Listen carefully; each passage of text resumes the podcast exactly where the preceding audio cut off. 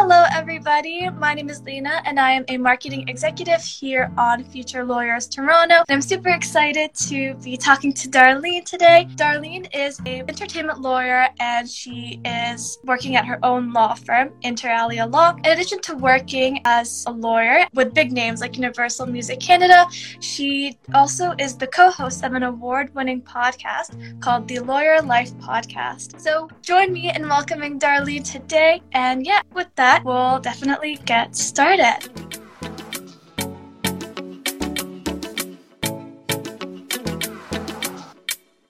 Hello, Darlene. Hello. How has your day been going? Did anything exciting happen?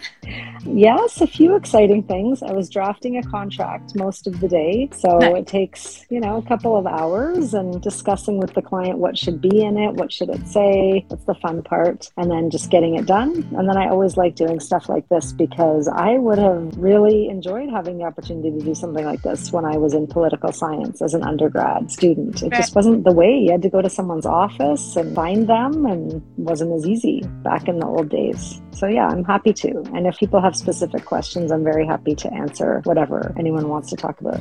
Yeah, we do have some questions ready. So our first question for you today is, can you tell us a little bit more about yourself and what it is you do? So I am an entertainment and IP lawyer, but I mostly do music law, which I wouldn't have known was a thing when I was in undergrad. Effectively, what I do is I help record labels, publishers, companies that want to use music. I help them do contracts, secure intellectual property rights, and negotiate deals, make business decisions informed by the laws, that kind of thing. And I started my own firm in 2013 after being in-house counsel at Universal Music for 8 years, and prior to that working at a big law firm. But I'm from Alberta originally, went to University of Calgary, political science, and then I did law school at University of Toronto, and I've stayed here ever since. That's me in a nutshell. And I have 2 kids and a husband.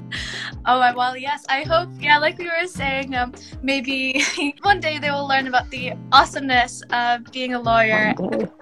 One day they'll realize how cool it is to draft contracts, I'm sure. Yeah, but they're not so up on it yet, but they'll get there. I feel confident. I agree with you. One day. Awesome. Definitely one day. So yeah, you did mention that you work as an entertainment lawyer, and as a student, that's trying to get into law as well, we always tend to hear more about criminal and corporate law. So I was kind of wondering, could you elaborate a bit more on what prompted you to work in entertainment law, and how'd you end up there? Well, I started at a corporate law firm doing corporate law, and it was just sort of what you did when you left law school. And then after a couple of years there, I realized that I would just be better at what I was doing if I really enjoyed the nature of the work, because the law is the law, but some areas of law are quite uninteresting. So I think when you go into law school, you have to consider the fact that there are so many things that you could do. So if, there are people who enjoy insurance law, for example, or personal injury law, things that aren't interesting to me but are interesting to some, like tax law. There are so many different things that you can do. And so for me, I just knew that I would be better at my job if I enjoyed what the subject matter was. So when I went into the music industry, I thought, oh great, I know a lot about music. I'm a huge music fan to this day, and I had grown up being a music fan. So to me, it was just oh, that's a job. I had no idea that it was a job as a music lawyer. And then when I got into it, I realized that here in Toronto anyway, there's a whole career in that and a whole bunch of business that turns on music law. And so I enjoy the work that I do. And if I didn't enjoy the industry so much, I probably wouldn't enjoy the law as much. So I think for anybody getting into it, just consider all of the different options and try not to get too pigeonholed into criminal or corporate just because that's the only law which was the same for me when I started. Right. That's super great advice. And definitely I hope everyone watching really takes that into consideration because like you mentioned, there are so many different facets that you can kind of get into when it comes to law. And just because we're not taught all of them doesn't mean they don't exist, and it's definitely a great idea to get out there. And that's kind of one of our goals here on Future Lawyers Toronto, is to kind of bring to light all the different types of law that you can get into. A follow-up question to that is, you kind of talked a little bit about what the job entails with contract law, but could you tell us a little bit more about what it is like to work as an entertainment lawyer and what the day-to-day entails? So first, entertainment can be a lot of things. There are entertainment lawyers who do TV, film, books, music, all of it. I mostly do music, but that's mainly because that's my interest area and I have enough there to keep me busy. But a lot of entertainment lawyers will do a more broad practice. So you can specialize in any of those areas. And I don't go to court. I'm not a litigator. Something that you'll learn very quickly is that there are commercial lawyers that handle mostly contracts, negotiation outside the courtroom, regulatory compliance, things like that. And then there are the courtroom lawyers who take the disputes before the judge. And so I knew very early on that I didn't want to do that type of work. That's not, I'm a deal maker, relationship builder. That's how I am as a person. So it wasn't a great fit for me in litigation. However, some people just love to be in court and preparing arguments and making their case to a judge. So that's the other way. So a day in my life involves contracts, emails to clients, negotiations on the phone, answering problems, solving problems. Interalia also has a broader business where we help in-house lawyers who work in companies get things done and make their departments efficient. And my team does technology contracts with startups and all kinds of interesting other work. So on our team, we try to be at the intersection of media, technology, and entertainment. Keeps things really interesting, and it allows us to take our interests and apply them to the law. So that's a day in the life, I would say. Right, yeah, there's so much to do. And I think one of the biggest misconceptions out there in terms of becoming a lawyer is that you have to do work in litigation. And everyone is like, oh, to prepare for law school, I get into debate and learn how to really master that skill. But in reality, the law is so much more than that. And, you know, there's a lot more that goes into it. And if you're not super huge on litigation, then there's different ways for you to get involved as a lawyer. So that's super awesome. And another thing that we try to promote here on Future Lawyers Toronto is the intersectionality between law and different areas of work as well, including that of business. So this next question for you is, considering that, you know, you're the founder of Interalia Law, how do you see your skills and experiences built as a lawyer kind of seep into, you know, your business realm and that aspect of your work? That is a great question. I love the business side, and I think that the lawyers who love the business side tend to also set up the businesses, and then other lawyers that enjoy the practice of law, you know, doing it all day long. I mean, neglected to mention, but because I run Interalia Law, a large portion of my day involves running the firm, hiring the team, finding good lawyers, bringing in clients, that kind of stuff, which is all a piece of my day in addition to the actual lawyer work. So if you are someone who's interested in business, there are a couple of really great ways to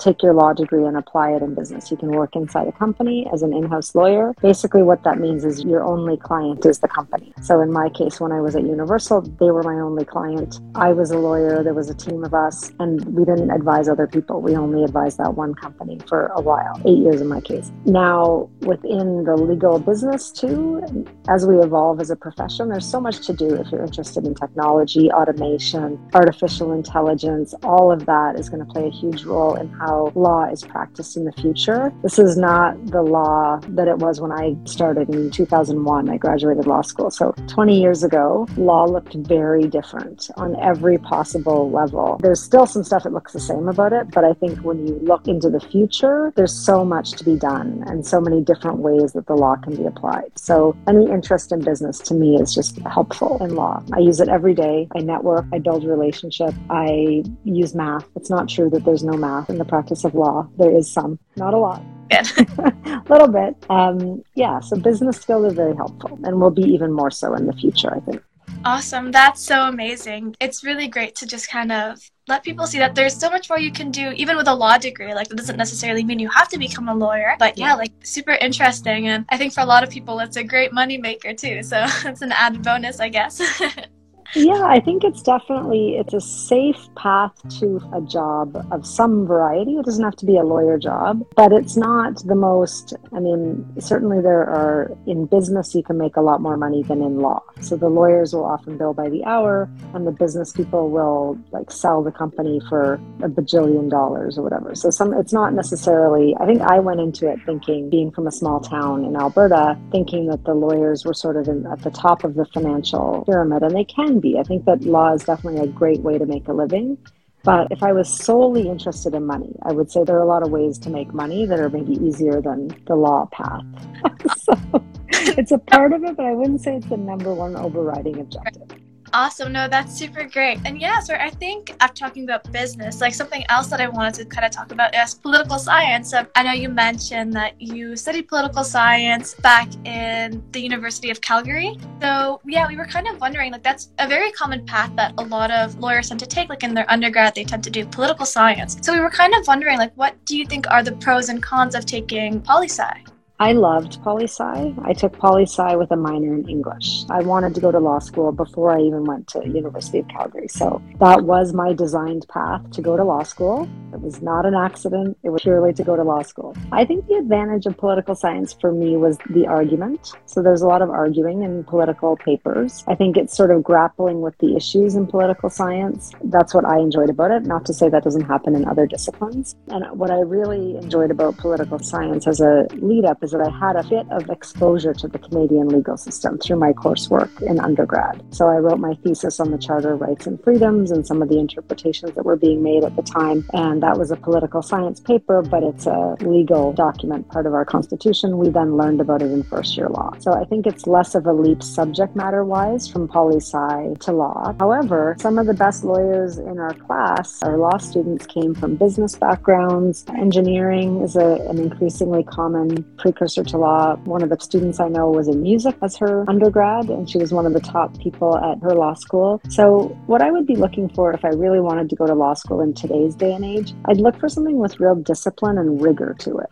because that I think is the key skill, and then also the ability to write and do a lot of reading. Although the profession is changing, the nuts and bolts of legal education have not changed very much. Yeah, that's something I hear a lot. It's like, if you aren't able to read properly, or in terms of like, you know, being able to like quickly skim through and absorb lots of information from text quickly, then maybe law might be a little challenging, as there's a lot of that. Like, I can imagine going through contracts as well. Like, it's really detail oriented. So making sure that you're able to read through all of those. It's really great that you mentioned that. So do you have any regrets related to becoming a lawyer, the process, or something you wish that you did or didn't do? Regret? No, not about once I got into law. One thing I would say is, and I'm very vocal about this, I teach the business of law in a number of different contexts. I speak about being a lawyer. My podcast is largely about being happy as a lawyer. This profession has some real challenges. It's a tough profession. It's very stressful being responsible for clients, their life, really. I mean, I'm responsible for clients' songs, their business. It's a lot of pressure at times. And so you've got to be pretty engaged with it. That's why I always recommend finding an area that you enjoy. If I have a regret, I would say that I was so focused on law school at the time that I didn't really ever look at anything else before law school. So I had my undergraduate thesis advisors, for example, said to me, Darlene, you might not like law school. It's a lot of taking the cases and then telling what they say. It's distilling information. And they said, you're kind of a thinker. You like to say what's possible. Like, where could we go with this? And what they were pointing out to me was, what the skill of law is quite different than who you are as a person. And so, over my life, I've taken that and incorporated into my practice. And I found a practice area that does align very well with who I am. But I would say if I had a regret, I would say I wish that I had been serious about the idea that there might be other jobs out there, because that was not me. I came from first generation university. Like, my parents didn't go to university. They said, you can be anything you want, doctor, lawyer, you choose, totally up to you. Only one of those two though. Right. So it can't be anything else. And when I look back, now that I've been in the music industry so long, people have jobs as a radio DJ or a television producer or a wardrobe designer or a makeup artist. And they're really high-level jobs if you do them well. So I think that's my only regret. I think once I got into law, I've made my way. I've found the path that works within law. One of the great things about law is that you can do so many things with a law degree. You don't have to practice law. It will still be helpful to you. Like, that's the great thing about a law degree. But it wasn't as expensive to go to law school when I went. Oh, my. I don't know if I would do the same today at these rates. Well, thank you so much for sharing. And that's really great. I mean, I think a lot of people can empathize with you when we have such limited options in terms of like what's asked of us career-wise. I know I personally empathize. It's either like doctor, lawyer, engineer. It's got to be one of those three. So yeah, thank you for sharing that. And I hope our viewers also resonating with that.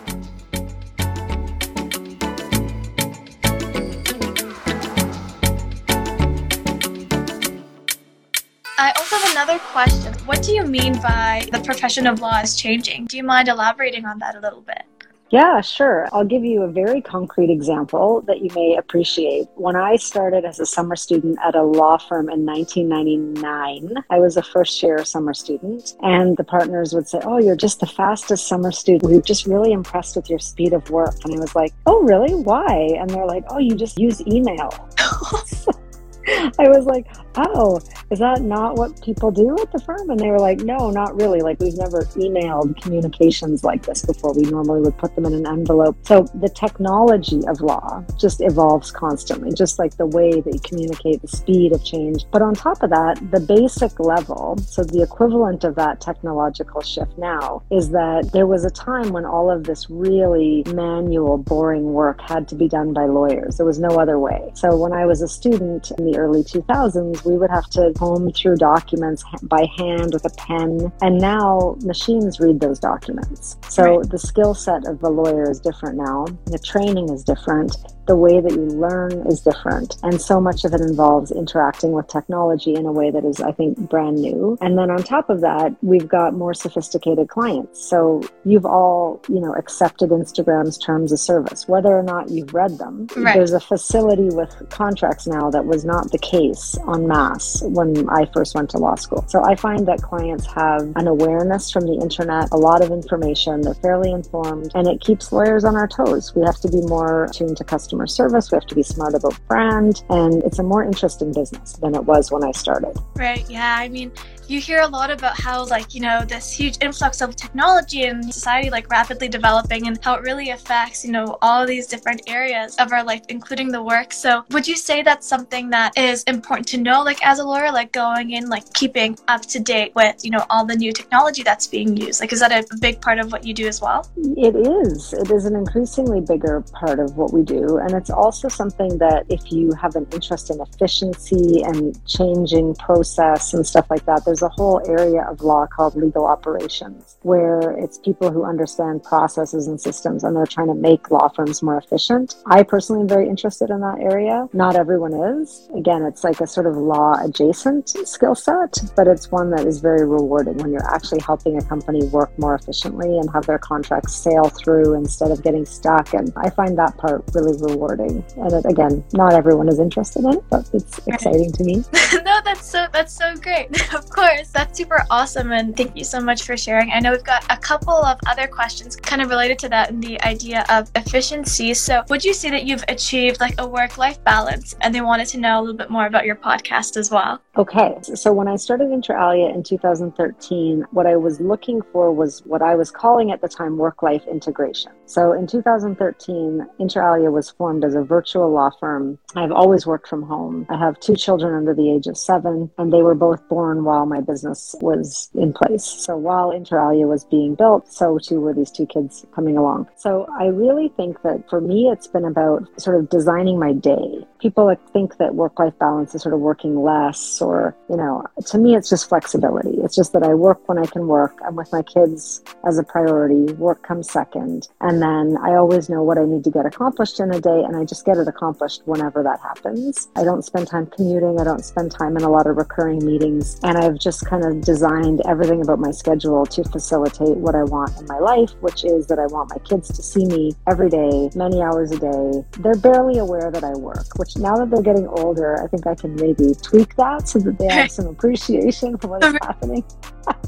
I think there's some balance, but yeah, so work-life balance is for me not work and life in balance. It's sort of like I have a life, and in my life I work, and I need to keep that in some sort of reasonable proportion to my actual values in my life. So that's the first bit. And then the second bit is the Lawyer Life Podcast, and I do it with my co-host Mike, who is also a lawyer at Interalia, and we just put this together 3 years ago because although everyone who goes into law school really wants to go to law school very badly, strangely there's this phenomenon where a lot of lawyers are very unhappy in their profession, and it has to do with sort of all of the things that get you to law school, hard work, competitiveness, needing to win, ego, all the stuff that I wouldn't have been able to identify in undergrad kind of gets out of control in a law profession. And so Mike and I have got this podcast where we just wanted to give back and help lawyers sort of look at things like mindfulness and addiction and things that are really holding lawyers back as a profession and talk about them. So we've been doing that for 3 years and it's been really fun. The podcast has been a great way to meet other people with similar interests in law and just connect with people. People know where to find me, they know what we're about, and it helps us build Interalia. So it's not all about law. Non-lawyers do listen to it, but it is called The Lawyer Life Podcast. Awesome. Yeah, I know I've listened to a few episodes myself, so I definitely recommend you check it out. I did have a few questions ready for you about some of the things you talked about in your episodes because they're really good and really insightful. But do you have any advice in getting started with music or entertainment law? I do. I think one of your questions, and it sort of underlies a bunch of questions that you've asked, but networking and relationship building and being generous with your time and mindful of other people's time from an early age is honestly the best skill that I can recommend, no matter what type of law. So there is a culture of giving back in the profession and helping people coming up behind you. So in music and entertainment law, that's actually one of the most important things about our bar of lawyers is that we all remember when we couldn't get in, wanted to get in. Everyone has been there in our, the bar is like the group of people who practice music law. That's what we call ourselves. So I would just say, consider everyone you meet as part of your future network, that it's a very small world in Canada, in Toronto, although it seems like a big city, very small world. So I find that it's a lot about just starting the way that you want your whole career to go, because someone will give you a hand if you stay in touch and you do all the right things. And, you know, I've personally seen law students volunteering at music conferences. They come and introduce themselves to me because I spoke on a panel, and I keep them top of mind. And if something comes up, I say, okay, there's this thing. So it's about a lot of networking. I would say try to follow the industry so that you know it. And this is true for whatever area anyone is interested in. But all the research that I did reading Billboard and Rolling Stone and knowing who was on the top of the chart, all of that became relevant when I came into the industry. So those are probably my top tips, I would say, and really enjoy contracts and drafting. Right. Awesome. Yeah. Sorry, speaking on networking, do you hold volunteer opportunities at your firm? So interestingly, Interalia so far, and this may not be true in the future, but I built Interalia as a place for people who had been at a large firm first and then went in-house at a business. So everyone at Interalia has been in law for more than 12 years and we're all virtual. So I actually don't think Interalia is the best place to get a first law experience because there is no physical office. So I would say develop the experience where you can be in the office if you're going to volunteer your time, because with a virtual firm, I don't know that you'd get a very good sense of how we all operate as an early stage volunteer. That would be my take. We currently don't even take articling students or summer students, but that may change in the future. I always say to people, keep in touch because things can change, because we used to be a one-person firm and now we are like more than 10 and things move along. So who knows? That's amazing. Thank you so much for sharing. One more question. Okay, let's do it. Awesome. So did you work during law school, like while you were studying? Did I work in law school? Yes. So I did. That's going to sound funny, but yes, I waitressed while I was in law school, only in second year. So first year I did not work, but tuition was not what it is today when I went to law school. So I think I probably would have had to work if I went now. But in second year I did work. I waitressed until about November in second year. It was a good experience, actually. It kept me very humble, very grounded. Anything in the service industry is an excellent training ground for lawyering. Awesome. Very good, especially working at a firm, because the tables, like you have to deal with your difficult table. At a big law firm, you got to deal with the difficult partner, or it's not an irrelevant skill. I use it often, all my time in the service industry. But yes, and in third year, I feel like I did not work. I went on exchange in third year. So. Oh, that's so funny you bring that up, because I hope to go on exchange soon as well. Everyone I've talked to always says it's like a great experience and you really learn so much just by, you know, studying in a new environment. Yeah, so it's been super, super amazing learning from you today. I'm sure everyone will really appreciate all the insight and the advice. I definitely think I've personally learned a lot, especially in regards to the importance of contracts in law and entertainment and the music industry. So that's super great. And just to wrap up, if there is one piece of advice that you have for today, what would it be? One piece of advice to future law students? Yes. I would say be really sure that you want to be a lawyer and do exactly what you're doing, which is meet lawyers, talk to lawyers, understand it. It's a huge commitment to go to law school. It's a lot of work. It takes over a big chunk of your life. And a lot of lawyers do go through and they find out afterwards, but that's not what I like. I don't like doing that. That's a very expensive lesson. And I think that part of why I wanted to be involved today is I think the place to have these discussions is before law school. There's so many things you can be. And I think so many people are in law school because they're smart kids from art. And I think that there's a real worry that you've got a, 4.0 average and a bachelor of political science, and there's going to be no hope for you. And that's not my experience. I think that once you take law out of the sites, there is a lot of other stuff going on. With that said, though, if it is for you, it can be a really rewarding career. But I would not take the decision lightly, and I wouldn't do it just because your parents are suggesting that law is the place for you. They have probably not, unless you have lawyer parents. And I don't know many lawyer parents who insist that their children be lawyers. So I will leave that there as my last piece of advice. I'm trying to get my son to be a drummer, and I don't know yet about my daughter because she's only 4. But that's what we're trying. That's amazing. Oh, and you can, practice within the family as well. Yes, I can do his contracts, help him get signed, should he choose. Currently, he won't practice his guitar, so it doesn't seem like it's going well. Yeah, as a piano player, I know the struggles of practicing, so I sympathize with that. Really. Anyway, thank you for having me. I really have enjoyed it, and I hope this is helpful to everyone who might come across it. Thank you so much for being here. Yeah, we really do appreciate your time, and thank you so much.